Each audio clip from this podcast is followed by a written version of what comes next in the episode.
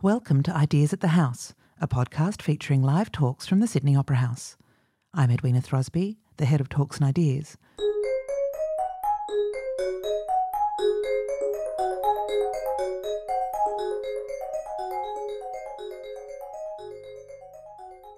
Today, we're going to sort of delve into who were the women of ISIS um, and what motivated them to leave their homes and travel to what we now have come to know as a horrific warscape in Iraq and Syria. Were they um, idealists who were seeking an Islamic utopia, or were, were, they extremists who were fired up by their hatred of the West? Or is the reality maybe somewhere a little bit in the middle and more complex? So we have with us Pulitzer Prize finalist Azadeh Moaveni, who, of course, has written a very sensitive and immersive um, book um, on the subject, which I will show you here. Um, it's called The Guest House for Young Widows Among the Women of ISIS. And the book tells the story of 13 very different women who joined and endured, and in some cases managed to escape um, life in the Islamic State. It really challenges a lot of stereotypes and it asks some very hard questions of the West and of liberal, Western liberal feminism in particular, which I think will be of interest to the crowd today. Um, as well as authoring this book, Azadeh has written a memoir called Lipstick Jihad, and she co authored with the Nobel Prize um, laureate Shirin Ebadi a book called Iran Awakening. She is of Iranian American background and she's lived and reported throughout the Middle East. She's fluent in Farsi and Arabic, and her work on youth culture, women's rights, and Islamic reform has been uh, published all over the world in lots of different publications, including Time, the New York Book, Book Review, the Washington Post, and the Los Angeles Times. Times. Um, and at the moment, she lives in London, where she directs the Gender and Conflict Project at the International Crisis Group. Um, Azadeh, welcome. Thank you.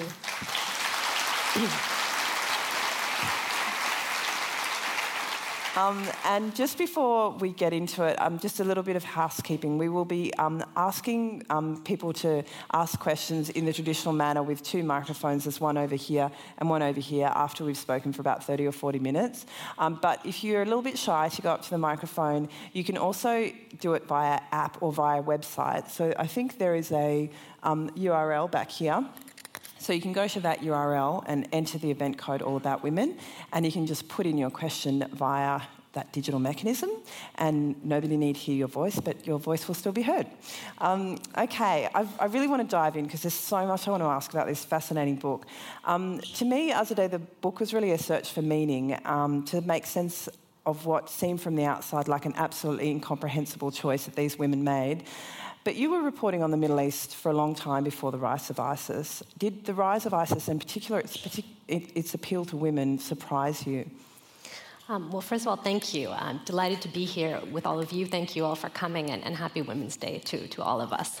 Um, I had covered the Middle East uh, since the late 90s and, and had always focused on how instability, poor government, repression uh, impact women.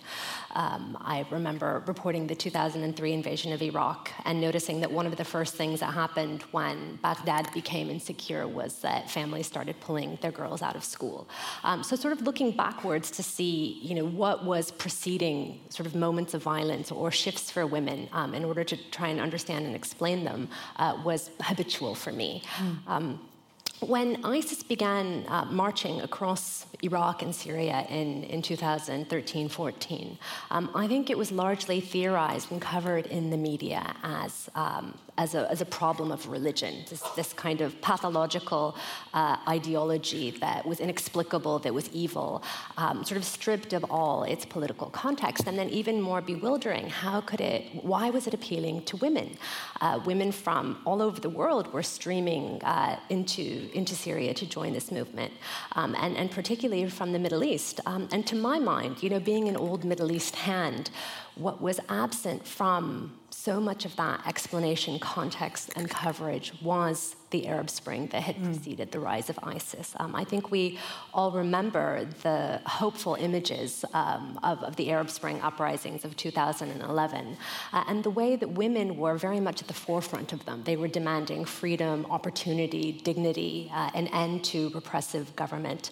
Uh, and they were uh, a generation, especially of very young women, girls, who were demanding uh, and, and challenging these repressive orders. And so I think it was, um, you know, and we saw kind of country to country all of that hopeful energy crushed. You know, there was. Mm either greater repression or civil war, uh, and, and it ended up not leading to the sort of aspirations that women were seeking. Mm. And I think it was in that moment that ISIS turned and began to direct its messaging, its invitation to many women from these societies who had sought you know, peaceful pathways to aspirations we would consider legitimate and had seen that crushed. And I think ISIS pivoted and said, you know, well, come to us. It didn't work out so well for you in Tunisia, in Libya, uh, in Bahrain, uh, and, and sought to sort of draw all of this vibrant, feminine, um, you know, energy that had been vital uh, to its own project. And of course, we, we know that that, and we'll talk about, I'm sure, how that ended up being hugely exploitative, mm. that it promised,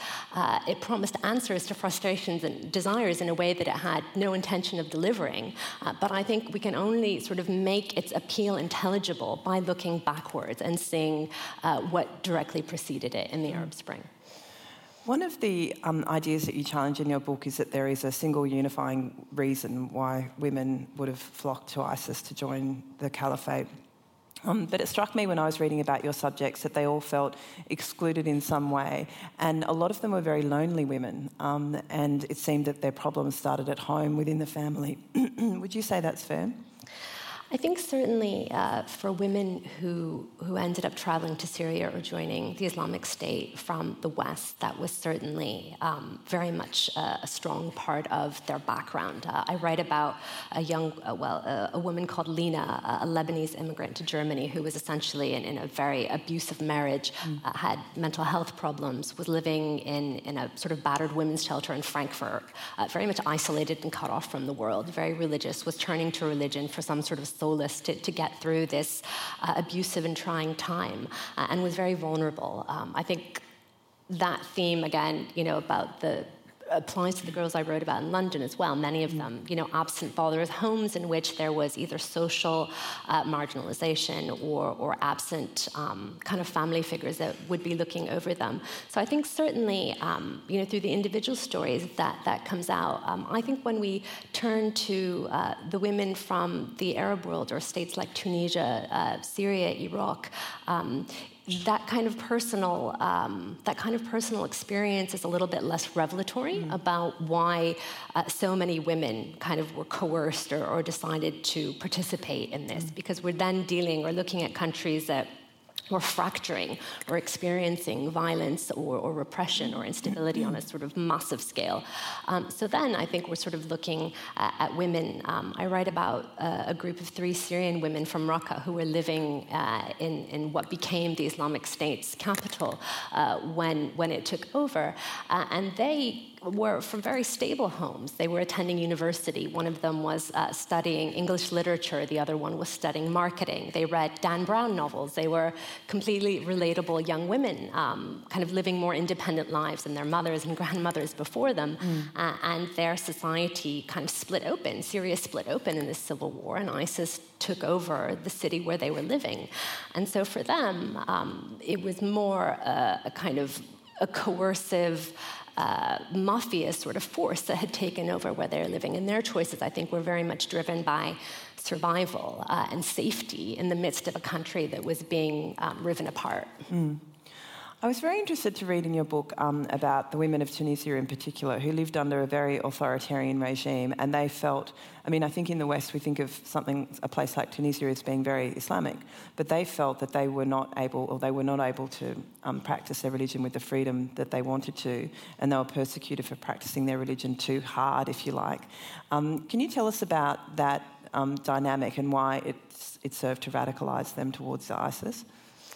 Course. Um, so the book uh, opens with the story of a young Tunisian woman called Noor. Um, and she was uh, a teenager in the Tunisia before the 2011 uprising, uh, in which uh, this secular dictatorship uh, or, or, authoritarian regime was overthrown. Um, so in, in, the Tunisia of the pre Arab Spring, uh, religion was very much used by the state in a kind of coercive way to control its citizens. Uh, so, even though Tunisia was quite a religious and traditional society um, by and large, uh, headscarves, wearing a headscarf was banned in, in universities, in high schools, in, in government ministries. So you couldn't get a government job uh, if you covered your hair. Uh, and, and Noor, who, um, you know, the book opens with this moment. She's 13 and she decides that she, you know, having become a teenager and an adolescent wants to cover her hair, uh, she shows up at high school one day with, with a scarf on and she wants to cover her face too because she's been watching um, sheikhs on YouTube who, um, who say that this is the, the right way to practice your religion. So she shows up sort of covering, and her teachers kind of look at her in bewilderment and say, You can't come into our class looking like this. Uh, and she kind of perseveres, and then she goes to, to the next class, and there she has a quite violent confrontation with a teacher who slaps her, who says, You have to take this off, get out of my classroom. Mm. Uh, so Noor goes home uh, and, and is suspended and, and, ends up dropping out of high school. Mm. Um, and, and I think it's quite sort of her story is very illustrative of the way in which women uh, were controlled by this secular dictatorship and in a way that their, their piety or their wish to sort of you know practice their religion freely um, was, was part of the state's very coercive uh, control of its citizenry. Uh, and then in 2011, of course, when uh, the Arab Spring, um, well, it wasn't even called the Arab Spring then, it was just the revolution uh, in Tunisia erupted, uh, Noor came out of the house. It was as though she actually could be included in Tunisian public life. She joined this activist movement that was very conservative uh, and, and quite kind of orthodox, but that demanded inclusion for women like her in education. Um, and so, this kind of story, uh, I, I, think we don't very often think about women living under these repressive regimes in the Middle East uh, who are repressive in a secular manner. I think we're very often focused on places where women uh, are told to cover up, mm. but we haven't paid a lot of attention to the places where they're not allowed to cover if they want to, which mm. is the sort of other side of, of repression in, in the end. Mm. It was one of the most interesting parts of your book, and it was certainly quite revelatory for someone like me. Um, I, I, want to talk now about the Bethnal Green schoolgirls because I think they were part of the reason that you wanted to write this book, and they were an object of absolute fascination to the British public and throughout the West. Um, you write a lot about those schoolgirls in your book. Um, they were an absolute media sensation. They were heavily covered, um, particularly by the tabloids in Britain. Why were we so fascinated by those little girls as they, you know, they left Britain to go to this, um, to go to Syria via Turkey? Um, there, there was certainly something deeply resonant about the, the kind of defection of those girls. I think you're absolutely right. Um, and, and those images, if you all remember, of them walking through the scanners at the airport, looking, um, looking like stylish young women off for a city break somewhere in Europe, but really they were going to join the Islamic State. Um, I think there was a, a real sort of moment uh, that, that instilled a lot of fear because if girls like that, popular, bright, London born teenagers uh, could be groomed or persuaded into thinking that the Islamic State offered something to them, um, I think sort of there was a moment where it was clear that it could happen to, to many women, many young women, if it could happen to them. Um, and I was very drawn to the whole project in part because of how the media in Britain started to cover them. Mm. Um, they were very young, they were 15 when they were groomed or recruited, and I think it's really important to use that language of grooming because mm. essentially they were being trafficked or drawn into uh, a group that wanted to marry them off as, as child brides to soldiers. Uh, but the press in, the, in, in, Britain wrote about them as though um, they were already evil. They were written mm. about as whores for the caliphate and concubines you know, going to service fighters. And, and there was coverage that you know, that really reprimanded state authorities for even trying to find them and get them back. And I remember one column, uh, one columnist saying, you know, it's enough uh, stop paying attention to, to these girls. It's time to turn our attention back to our girls. And they were suddenly not our girls yeah. anymore. They weren't British anymore. Um, and, and I felt that this um, unwillingness to, to countenance the possibility that they could be victims because they were girls, they were you know, not of age to make a sound decision. Um, largely, I think, because they, they were not they were not white. Mm. Um, and, and I wanted to find them and write other headlines about them, and that was sort of part of the quest. Mm. And you write uh, in the book about the, the, the failure of systems, really, um, that let those girls down and let their families down. Um, the police failed to intervene, even though there were signs that they should, um, or they intervened but very ineptly. Um, the school failed to intervene well or properly. Can you tell us a little bit about that? Um, the, yeah, the failure of systems it was bewildering to, to people in, in the UK that, that this has happened, um, because of course there's a very um, kind of overbearing uh, state policies that, that um, are meant to spot signs of radicalization. Mm. And, and they're so overbearing that even I, as a sort of university lecturer, if, if a young woman in one of my classes shows up starting to cover her hair, I'm sort of obliged to go and speak to her and see if she's been radicalized and maybe she, you know, her thoughts are turning to violence. So, you know, given all of this, how could it have been missed that these girls um, were changing, that they were dressing more conservatively, that they were meeting with strangers. Mm. Um, it was it was an incredible lapse. I mean, one of them, you know, in the classroom had started arguing uh, in, the secondary school um, in favor of ISIS, and, and no one uh, no one alerted the parents to this. Uh, their best friend, there was a girl who went first, um, so it's really four Bethnal Green girls, but we think of the three. She was a strong personality. She went first, uh, and the police knew, and the school knew, and everyone knew, but no one told the parents of these three best friends. They just said, uh, yeah, your, your daughter's friend has disappeared, sort of leaving out the crucial to join ISIS bit of it. So the parents were very much demonized in the press for not having spotted, you know, negligent, what was wrong with them, how could they not have known? Um, and, and, I think the parents were a really poignant part of the story because I think they were largely um, not really equipped in a way to be parenting girls in the 21st century London in such a fractious moment when this, when this group was sort of spinning out these messages across Tumblr and Twitter and Facebook. Uh, and these girls were disappearing into their phones and their behavior was changing. But, you know, teenagers disappear into their phones and we don't know what they're doing.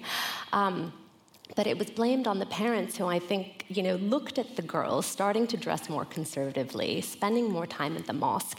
And these were, you know, immigrant parents of, of Muslim countries, uh, really worried that they would lose their girls um, to this kind of liberal society. And so mm. they were actually like the signs that they should have been looking for to them were signs of safety and relief. Um, you know, one of the fathers said to me, uh, yeah, she had stopped saying, uh, she said to me, you know, Baba, I don't want to be a fashion designer anymore. And I just thought, I was so glad. And, you know, really that should have been the moment when he should have thought, you know, what was she doing? Um, but to him, it was, you know, he misread the signal. Mm, mm. Those girls did leave for Syria after, you know, we, we really started to, to know what was going on there. There were images and reports of beheadings, crucifixions, um, mass rapes.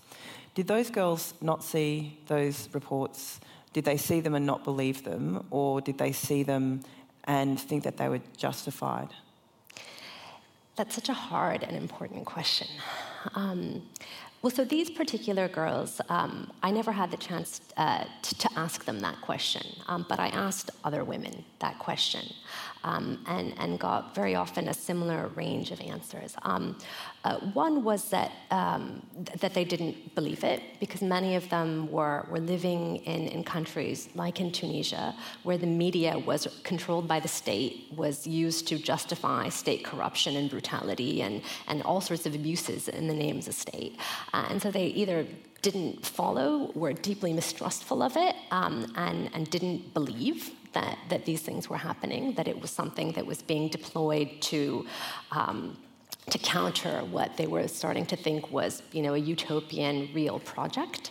Uh, so distrust in media, uh, even even um, you know other girls that I spoke to in London um, who who didn't end up going but were blocked. So I was able to ask them this. You know, they they didn't really read or watch. I mean, teenagers barely, you know, read um, or, or follow uh, the news um, as, as we know it. But with, with these girls, um, I think that there was a deep mistrust of it because, mm. you know, part of it, if you looked at the, the things that the Bethnal Green girls were saying to each other uh, on Twitter, on social media, there was a lot of talk about um, injustices that the media didn't cover, uh, you know, Guantanamo or the Rohingya, or all mm. sorts of ways in which Muslims were suffering Palestine in ways that the media um, often obfuscated or ignored. So I think that was certainly part of it, but I think we also have to remember that there were different phases.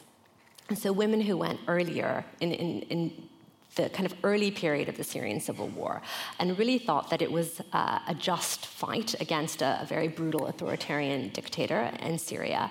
Um, and then, you know, young women who were hearing from their husbands or their fathers or their or their or fighters uh, in Syria and Iraq, uh, yes, we we we engage in this terrible brutality, but it's because the other side is so extreme as well that you know the Assad regime is responsible for industrial scale abuses, and this is what we must do. Everyone's hands are bloody. Um, mm. So a kind of uh, a real sort of I guess a mix of of um, you know rejection of the media because of its, its history of, of reporting on on the state or on citizens, and then this kind of narrative of uh, the, you know, the opponent is, is equally evil and this is, this is justified. Hmm. I want to ask you on that on that note um, about female anger and female agency. Um, one of my sort of the most poignant passages of the book to me, in, to me was when you talk about Sharmina, who was one of the Bethnal Green girls, and you say there were many things that a young girl could do with rage, but it took an attentive, intact family, living room with book, uh, living rooms with books, a sensitive school, and layers of protection that often didn't exist around these working class girls from East London to introduce those ideas. And you say that there was no space in British society um, for those girls to discuss their anger. Can you tell me what role do you think female anger had in their radicalisation and why did they channel it to ISIS, which has the violent control of women really at the heart of its project? I think for very young women, we were talking, you know, we're talking 13, 14, 15 year olds. Um, you know, they're just at that moment uh, where their political consciousness is forming. Very often their thinking is quite binary and, and black and white. Um, many of them, you know, grew up in, in families where sort of a deep mistrust of the West, Western foreign policy, was just part of uh, a cultural and social worldview. And that's something that I related to.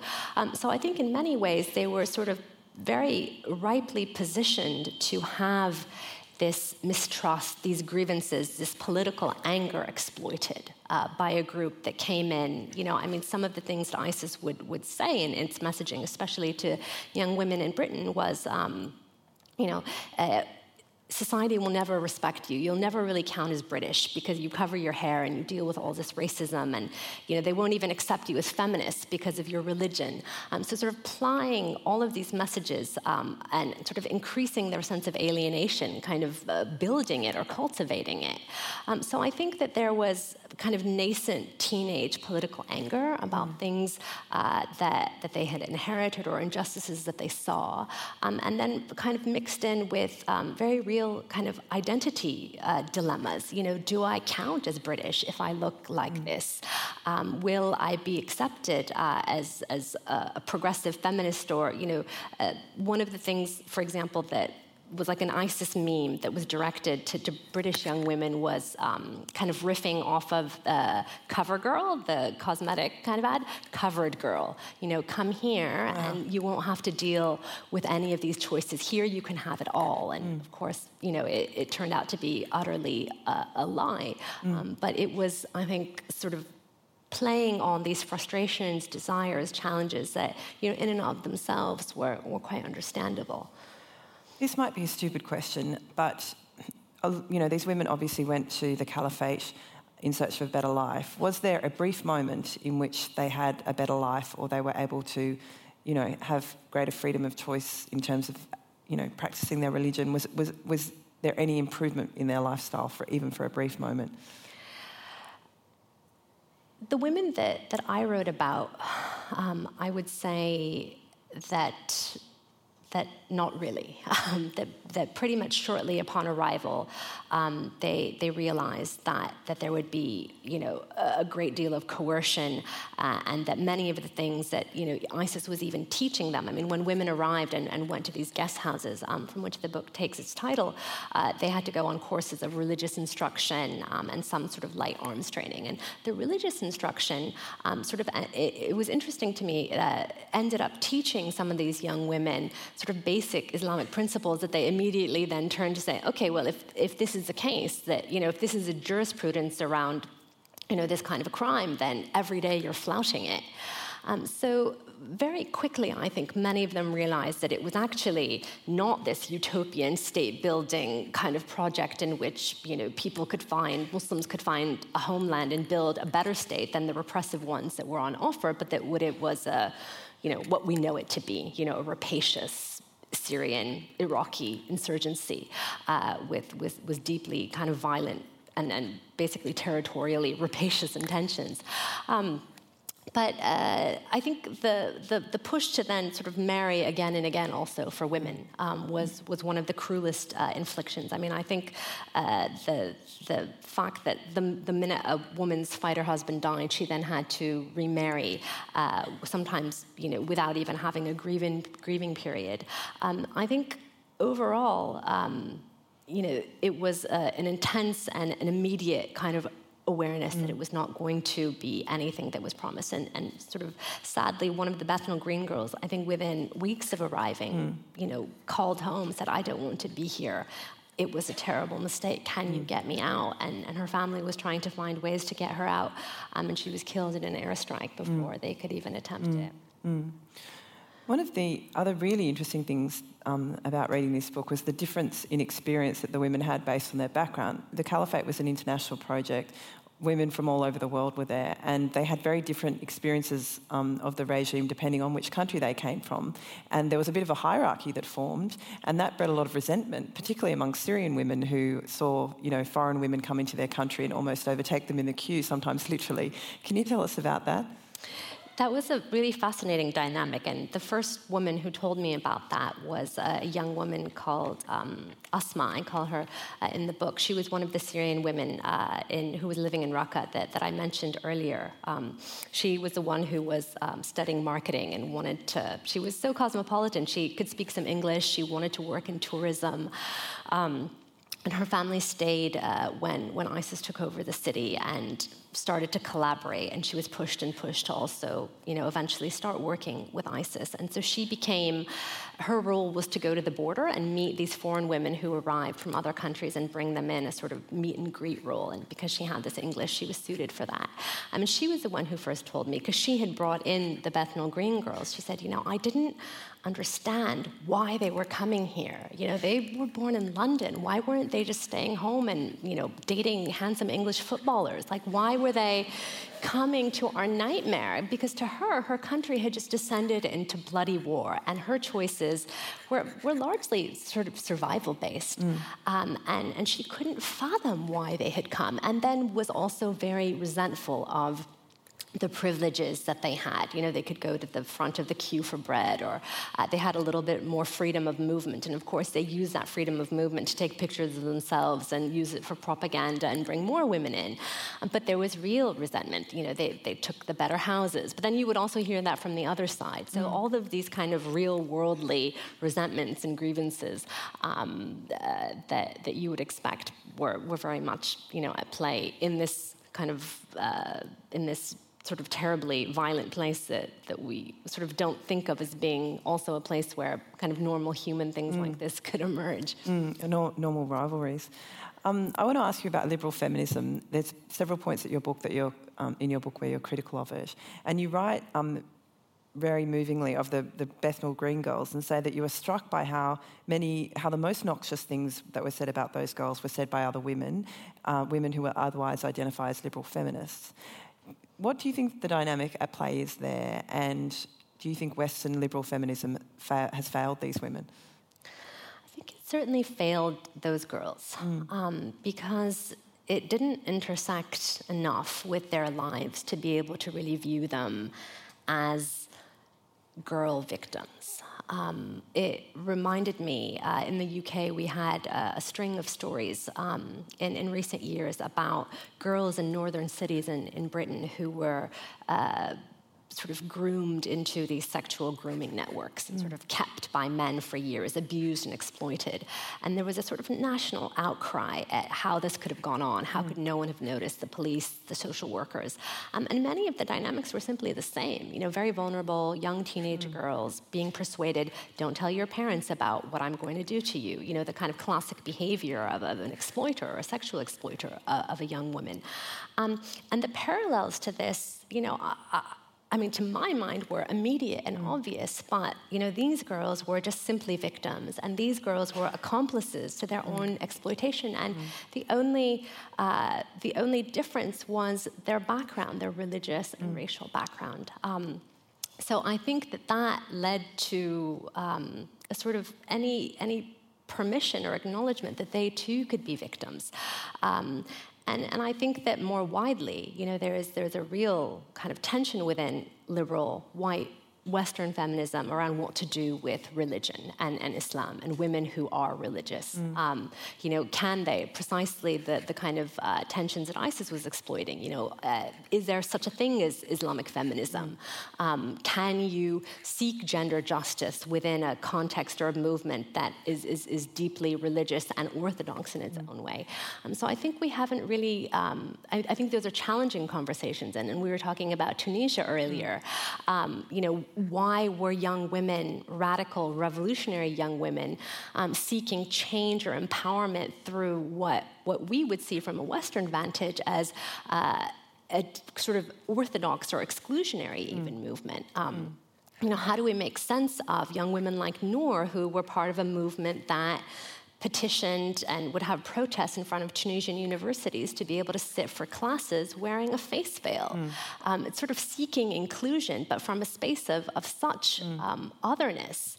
Uh, and, and it's very, I think, very complex to sort of figure out how to engage and think about women who are seeking maybe not even gender equality but gender justice uh, and do they count as feminists mm. you know are they are they to be supported are they to be criticized mm. um, i think we, we don't have um, enough of these thorny conversations mm.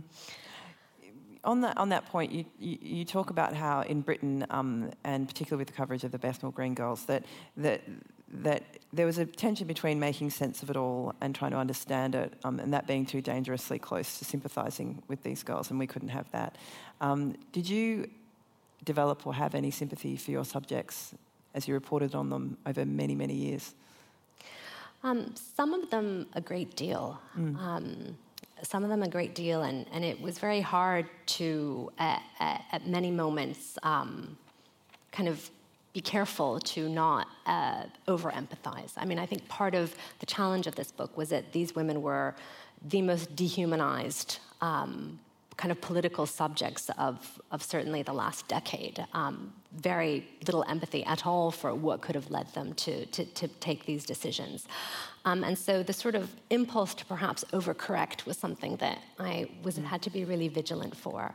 Um, but there were some who, who, were, who were very clearly, um, you know, desolate, tragic stories. Um, the young woman Lena, for example, mm. um, that I mentioned from, from the, the abused home.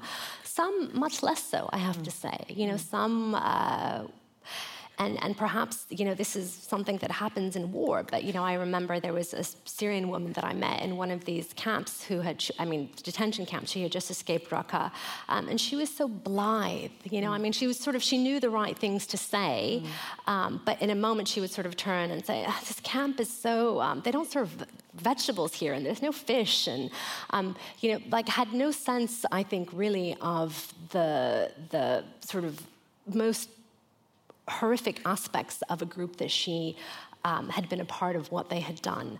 Um, so I think some, you know, in, in the end, and you know, perhaps they had, you know, uh, emerged from a society that was so fractured that the other side was dehumanized by both sides, mm. um, which again is understandable mm. to me, but is much harder to then sympathize with an individual who, you know, so easily dehumanizes others. That, that brings to mind to me the Australian um, women and children who are still over there in refugee camps um, in, in Syria. And I'm sure some of the audience members will have followed their story. Um, a lot of those women, particularly when they've appeared in the media, um, there's this real feeling amongst, I think, the public of like, are you sorry enough? Were you a victim or were you an accomplice? And you, you need to tell us because otherwise we're not going to help you. Um, what do you think? Nonetheless, it is a very thorny issue for the Australian government. Um, do they help these women and children get them out, get out, or do they leave them there to essentially rot? And I think probably the public would be behind them if they did so, unfortunately. Um, what what do you think is the most prudent course of action for the government with these uh, Australian women and children? I know you didn't actually meet any of them in the camps, but you will know, know their stories, I think. Um, so yeah, I've met some of the families, um, and I visited the camp uh, or the detention centre where, where they're being held. Um, you know, I spent a lot of time working on this issue because, of course, ISIS is over, but you know, country to country, um, societies and governments are dealing with exactly this question. You know, what do we do uh, with our women and children nationals who who, who are there, who are, were, were affiliated in some way? Um, I think uh, it's just really crucial to not view them all as a monolith um, because there are so many different uh, experiences and backgrounds and in ways through which women ended up there. You know, some were genuinely coerced or in positions where they didn't have a lot of choice, um, some less so. Um, and I think a policy that recognizes that um, sort of varying level of experience, and also, you know, an awareness of the different roles women played in ISIS. Some women were were very much involved in perpetrating violence, and some women were very much um, as, as we were speaking earlier, you know, immediately repented or regretted, tried to escape and had their children taken away, tried to escape and were abused. Um, so the sort of picture of victimhood. Um, the sort of role of perpetrator and victim can be mixed in, in one woman's experience, or, or it can be very much tilted to, to one sort of side or the other. Mm. And then, of course, there are many innocent children mm. who are did not choose to be taken there and did not choose to be mm. born mm. into into such a situation and are living in a place that is like an ISIS detention center because there are women in there who are still fervid ISIS supporters who, you know, stab camp guards and there's no access to any kind of health care mm. or, or, or, any kind of medicine. I mean, the water is polluted. I mean, it is a nightmarish place. Mm. Um, and th- so, in the end, I mean, I think states do have, of course, a duty to keep their citizens at home safe. I think it's important to acknowledge that.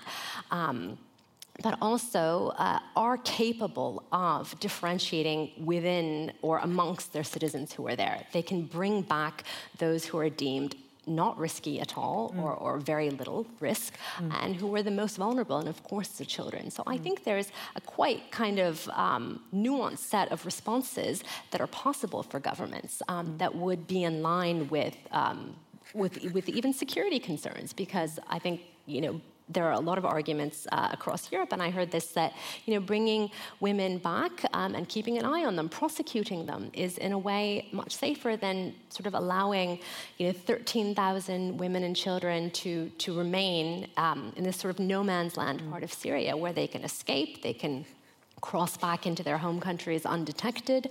Um, so, for a whole sort of myriad of reasons, there are smarter and more targeted ways uh, of dealing with repatriation mm. that, that can be humane and can start with those that are just kind of a no brainer. I mean, mm. someone who your intelligence agencies know is not going to be a threat mm. and who is deeply suffering and who has three children, mm. you know, simply should be brought home. Mm. Um, we're almost going to head to the um, audience questions. So anyone in the audience who does want to ask a question, I'll ask you to sort of move towards one of the microphones either here or over here. And while you do that, I'm going to ask a very, very self-interested and selfish question, which is about your journalistic methods. Um, this is the story of 13 women, and I know the women that you include in the book are only a small portion of all the women that you talk to over many, many years of covering this area. How did you find them? How did you keep track of them? How did you manage to agree with them what was on and off the record and how they would be portrayed in the book while, you know, protecting their identities to a certain extent, but also telling their real story? Tell me a little bit about your journalistic methods. Um, it was it was the most challenging bit of research and reporting I've ever done in my life. Um, of course, these are women who, for security reasons, don't want to be seen or heard or detected. Um, who, for many, in many instances, viewed a, a, Western reporter or a journalist as, as not someone that they wanted to trust or felt even inclined to engage with.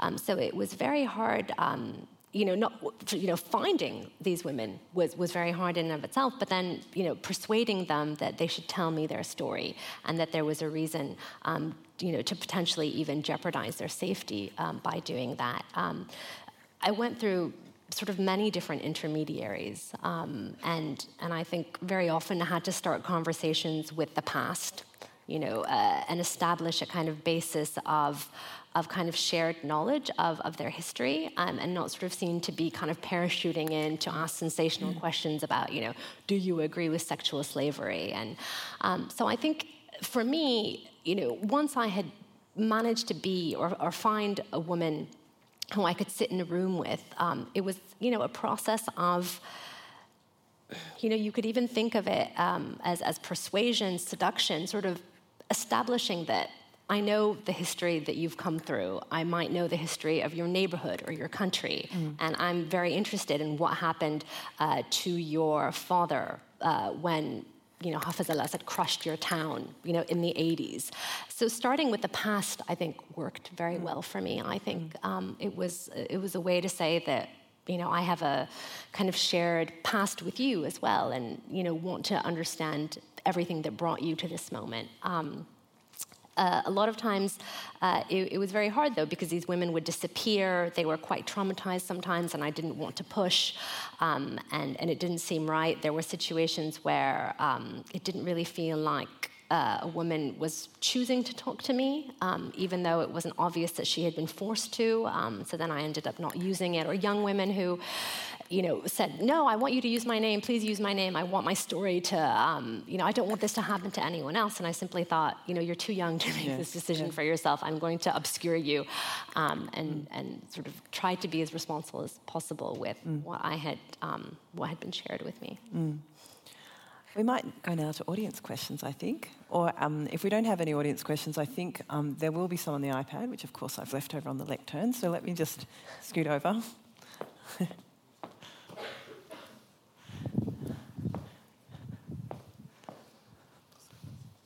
oh, we do have an audience question. Marvellous. Go ahead. Hi, thank you for a very stimulating talk. Um, my question was um, as an Australian Syrian woman, I would often feel moments of, um, sorry, low level guilt and shame for my Western privileges and um, my safety, my national safety. So I was just wondering um, was this a similar notion, a, a guilt, um, was this a similar notion of guilt a catalyst for the women of the Western cultures to travel to these um, countries and join ISIS as a uh, no matter what side it was that they were fighting for, that, that sense of guilt and, and um, for their national safety? Good question. Um, that's a wonderful question. Um, I think I think that was very much for, for many women, um, either at the forefront or or very mixed in with their motivations, especially when we're talking about women who went in 2013, 2014, when the Syrian civil war seemed very innocent and it seemed like a very clear and just battle against you know a vicious tyrant. Um, that feeling that uh, we cannot sit um, passive while this terrible brutality is inflicted upon innocent people. Um, and, and I think for, for many Muslim women uh, and men, this idea that they're attached to their fellow Muslims in other places and that they have a duty to step in where states won't mm. um, to, to protect them. So I think uh, I think especially in, in the earlier phases that was um, I think that was a very kind of powerful motivation um, and one that even some states supported. I mean in Tunisia in 2013 2014 there was real I think kind of sympathy for that by leaders um, and it was as the war and as ISIS became more brutal and more clearly genocidal that that sort of sense of it evaporated. Mm. There's even a word for that, isn't there? In, in um, Islam, the, that sense of brotherhood or um, Yes, the concept of ummah, that yes. we're all connected um, yeah. and have a stake and duty to each other's safety. Um, yeah. yeah. Um, we have a gentleman down the front. Uh, good morning. ISIS, Al Qaeda, other extremist organisations see their struggle as being very intergenerational. Um, I'd very, I'm very curious about your thoughts if we look at the, the women and children that are still in camps that have failed to be repatriated from a very kind of male dominated national security framework, is there a huge missed opportunity in that? Um, are we building the cadres? Are we sowing the seeds of, of an intergenerational uh, kind of continuation of this struggle by not bringing those women and children back, by not reabsorbing them? That that's a that's a good question too, and it's something that um, always comes up uh, in in these discussions about what should we do because are we not just then abandoning you know a generation um, and making them um, leaving them defenseless and marginalized in a way that they can then participate as veterans in in the next wars. Um, I mean, I certainly think that that that is a possibility. Um, of course, it's distant and sort of, I think, projecting into the future something that may, may or may not come to pass. Um, uh, I don't think it's the most sort of powerful reason to make to to deal in a humane and legal way with with these women and children who who are there. Um, I mean, I certainly think that there's there's a point to be made though, and, and um, you know, perhaps I'll take this opportunity to make it. I mean, I think it was striking the way that ISIS shifted uh, from the sort of jihadist movements of the past to, to deliberately offer women membership. Um, I think that's certainly something that Al Qaeda never did. It saw women as um, mothers, incubators of the ideology, raising the next generation of fighters, whereas ISIS sort of seeing the energy, I think, of women in the Arab Spring and that this was a very different um, kind of generation, offered them full scale membership. And, and I think that that was very compelling to women. Uh, so, in a way, sort of projecting into the future, could there be women veterans of the jihadist movement who could play the role that the male veterans played, men who fought in Afghanistan and Iraq? Um, and then went back to their home countries and sort of cultivated the seed of that for the next generation. Um, I certainly think that that's possible. I mean, we've sort of seen uh, that happen uh, in contemporary history with, with jihadism. Um, on the other hand, I do really believe uh, at the same time that that ideology and its nihilism and its willingness to use violence indiscriminately against civilians and against other Muslims uh, is a very fringe, extreme ideology uh, that, that is able to exploit disorder and to exploit states that are fracturing and, and that are, you know, in which sort of citizens um, are, are looking for safety. So disorder, chaos is what sort of generates support for that. Um, because in and of its own, I think it is seen as, as destructive um, and, and not something that the majority in a society would be drawn to.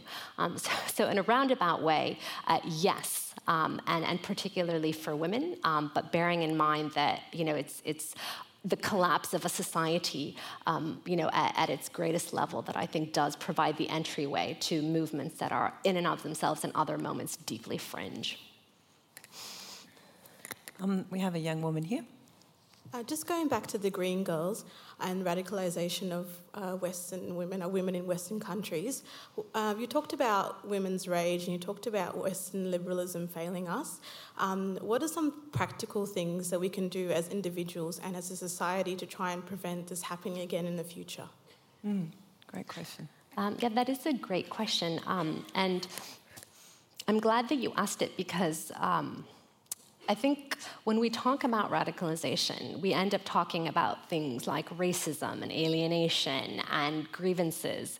Um, but, but I do think that it's important not to then turn our energies to confronting those things in order to prevent radicalization and violence. Because in the end, we have to remember that if there are 2 million Muslims in the UK, only you know, less than a thousand mm. uh, decided to take uh, all of those feelings of resentment and marginalization and structural racism and choose you know this pathway of violence out of them. So it's really important i think not to uh, conflate or bring a security counterterrorism uh, perspective or even money or political backing to initiatives to deal with these things because it inevitably um, securitizes them uh, in a way that uh, makes them ineffective. Um, in britain we had for example uh, initiatives aimed at offering English classes to immigrant women, and it was and it was rolled out uh, by then Prime Minister David Cameron, saying, "Well, if they speak better English, then they can prevent their sons from going to join ISIS," uh, which, as you can imagine, um, was was quite off-putting and and not the way to roll out a program that you know is is very well intentioned otherwise. Um, I mean, one thing I would say is simply greater space for political discussions that kind of range into territory that that the police or counterterrorism might consider sympathy for militancy or terrorism. Um, there's a story uh, in the book, uh, or an account in the book, of, of, of, a play in London that was commissioned by the National Youth Theatre about why British Muslims are were being drawn to, to ISIS. Um, and it was, it was a wonderful edgy, difficult, challenging play. Um, and it kind of swirled into it, you know, it, it, sort of argued against itself and it aired a lot of these grievances. Um, and in the end, I think refuted the logic that violence is the answer. But it was just seen as too much. And so the night that it was meant, or like two nights before it was meant to be performed, it was pulled by the police. And, you know, can you imagine a play mm. commissioned in London in the 21st century being censored? I mean, when has that happened in recent memory? Um, so I think permitting space for young people to feel like they can air all of these attitudes and then to have space for them to be challenged uh, is really important. Mm. Yeah, that was a most extraordinary example of censorship. I didn't know about that before I read your book. Um, there's a question on here that I want to ask you because um, it's about feminism. Uh, somebody anonymous asked, "Did you did your own views and the way that you practice feminism change after speaking to these women?" Um, that's a great question. It is. Uh, did my own my views are um, no, not really. If anything, um, if anything, it just sort of cemented my my my existing views. Um, you know, sometimes. Uh, uh, so I will, I will start. I will start backwards. You know, I come from a country, Iran, where um, you know, I was part of a, of a, of a class and, and, a background in Iranian society that before the Iranian Revolution um, was seemingly very empowered. You know, women who looked like me or my mother who didn't cover their hair, who were very westernized, um, could have government jobs, could go to university, and, and were very much um, included in public life, but we were very much a minority. Mm. And when the Islamic Revolution happened, um, it brought into power a government that was both anti Western, uh, but much more inclusive of and encouraging of religion in public life. Mm. And that brought hundreds of thousands of women into education and into the workforce in ways that you know the secular government that, that empowered me had not managed to do. Mm. Um, and so, even though the Islamic Revolution of Iran from the outside looks like a deeply unfeminist mm. um, political transition, it ended up creating the groundswell for a women's movement that was more mass that was more broad based and that was more vibrant and that ended up changing things on a le- national level for women in a far more significant way than the kind of secular elite feminism of the government before it.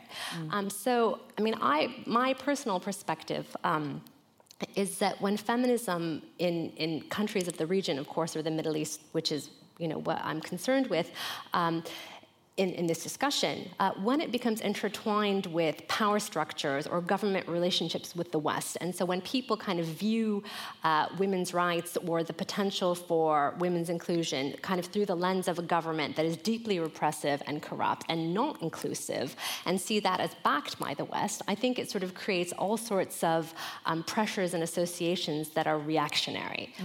Um, so it's a long way of sort of saying that. Um, that I think feminism uh, has to be disassociated with the Western power structures of a government that is backing, or that is a government that is backed by structures that are seen as, as oppressive. So I think when a country is sort of left to develop um, on its own, um, the situation for women can improve in a much more meaningful way. Mm.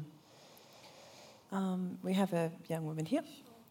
Um, you mentioned earlier that we're not having enough of a conversation around gender equality and gender justice, and I was wondering if you could expand on the two terminologies and, and what you meant by that further. Um, thank you.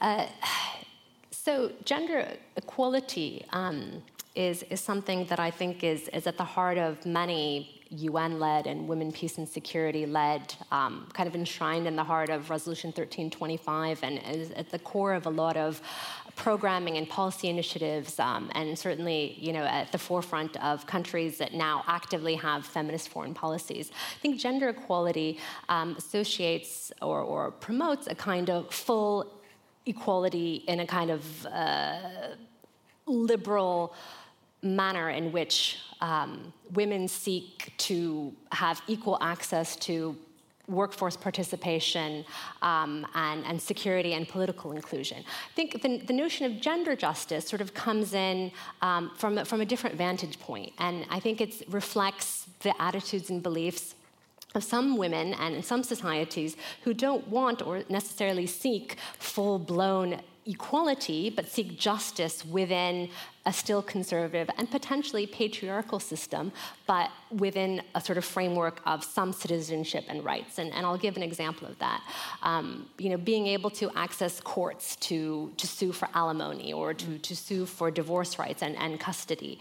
Um, these are things that, uh, from a gender justice point of view, um, can very much happen within you know, I've worked recently on Somalia um, within an Islamic court system framework. Mm. Um, so, sort of full scale equality versus justice, I think, connotes, you know, what is the approach we're going to bring in? Are we going to start with um, a notion that these societies that are riven by conflict uh, will be improved or will be more peaceful if they, are, they look more like us, mm. less patriarchal uh, and more liberal, Whereas gender justice kind of, I think, comes in from a different perspective and doesn't presume that the roots of those conflicts lie in uh, their patriarchal norms, but that there's ways to improve the situation for women, uh, but within the norms and the context of that society. Um, I mean, I want to ask a follow-up question there because we're often told, feminists, um, you know, in this country are often told by uh, particularly conservative commentators that we're too wrapped up with, um, you know, small, um, you know, rich people problems basically, or middle class problems, like whether or not we should wear lipstick or whether or not it's okay to have plastic surgery. And really, what we should be focusing on is, um, you know, the real repression of women that's happening in places like, um, you know, some Muslim societies around the world. I mean, do you have a counter to that? Is that is that is that true? Um, you know, is there more that Western liberal feminists could be doing to help um, women who are oppressed in these very patriarchal societies? Um, could they do more? I mean, I think that I, I think it's it's tricky when there's an idea that we can somehow help women in those societies distinctly from men. Um, I think if the situation um, for, for both genders is improved, it gives a more level and safe playing field for women in those societies to kind of have those battles on their own. Mm. Um, I'll give an example again. You know, I'll talk about Iran, where I come from. I think very often uh, Western feminists are very supportive and direct activism and support for Iranian women when they have anti hijab demonstrations, when they want to uh, protest mandatory covering. And that is always celebrated, and it will be on the cover of a magazine, and you know, prominent women will, will tweet it.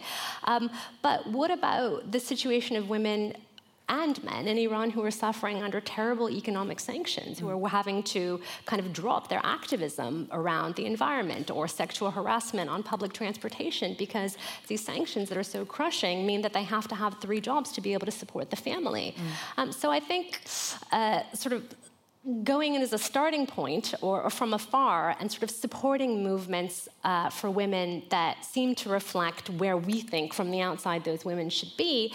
Um, is, is not the sort of uh, the most, I think, powerful way of of ensuring that they have the kind of basic economic survival, access to livelihoods, and security that will then enable them to choose the priorities of their activism, which will always be varied. There will be generational differences. Should we work on the hijab first? Should we work on child custody and divorce rights? You know, should we work on um, you know different different kind of consciousness raising among rural women and persuade them to join us and that these things matters to them? Um, so I think sort of coming in um, or, or looking from the outside and supporting or celebrating kind of single issue movements that resonate with kind of our worries of, of or concerns or, or wishes for that society um, is, is somewhat narrow. Mm. Except perhaps in the case of the hijab, which you say, um, you know, women, Muslim women in Western societies are often bashed up one way or the other, often at the highest levels of government, um, for taking the veil. Um, and that's something perhaps where we can help or defend those rights to do that. Absolutely, in our yes, in, in Western societies, and, and ensure that yeah, that women are sort of seen as having the freedom to choose that as much mm. as they have the freedom um, not to choose that. Mm. Um, uh, we're almost out of time. I just want to ask one of the, uh, the questions. Oh, actually, let's take the last question from this um, lovely audience member over here. Thank you. Um, as women, we play such a key role, I guess, in raising the next generation and also in instilling faith in the next generation. And, um, and I, I'm just wondering if you can share about your view on how religion can play an important role as we raise the next generation. To, I guess, embrace um, our role as women and as sisterhood that goes beyond our religion and even possibly uses our faith to you know to connect the world? Like i was very encouraged to read about abu dhabi for example bringing the abrahamic house of faith that they're building where they're building three worship centers like jewish christian and islamic you know in one site so that we can embrace each other what do you think is the, the, the role of us women to bring this global sisterhood alive um, wow. Just small question to end on that. Um, we, we, can we can end on on, on how we can use faith to um, improve the world. No, it's it's it's wonderful, um, and I think that it's something that we don't really talk about very much at all the role of faith in activism and the role of faith um, in, in connecting women. Um, I think there's real fertile ground there um, because there are many ways in which I think religious women of all backgrounds feel a bit left out and that there's not a lot of space for them in politics, that there's not a lot of space for them um, in, in, in, a cultural or social space where religion is seen as, is seen as backwards looking and atavistic and incompatible with progressive values for women. Um, and there's really encouraging work, you know, in the UK where I come from, between Jewish women and Muslim women who are sort of working together to support each other in, in kind of taking forward their faith communities, whether it's um, ensuring that you know Jewish divorce and Muslim divorce is there's support for those women who choose to kind of marry or divorce within their home communities, or simply, you know, protecting faith schools from uh, a social climate and a sometimes government climate that frowns on them mm. because religion or conservative religion is seen um, is, is just seen as kind of irrelevant or, or behind, and that there's, I think, very little respect for those values. Um, so I think supporting each other, especially across religions, where you know sometimes like a faith school will be scrutinized simply because it's an Islamic faith school, whereas a Jewish faith school will not, and communities coming together to protect each other and to have some sort of solidarity in being seen as equally sort of adept and able to carry forward progressive ideas, but within their kind of respective phrase traditions. Mm. So I think women are very much actively doing that, and there is a lot of space for that. Thank you. For the question. Um, and on that note, I mean, I think we'd love to um, talk on and on and on. I certainly would, but we do. We have run out of time, and they probably need the drama theatre for something else now.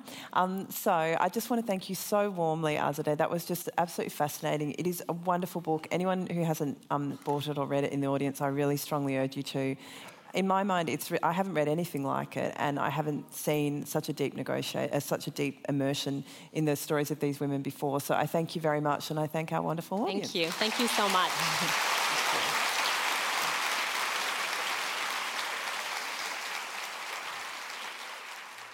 Thanks for listening, and please rate and review Ideas at the House in your favourite podcast app. You can also listen to more Sydney Opera House podcasts at sydneyoperahouse.com slash podcasts.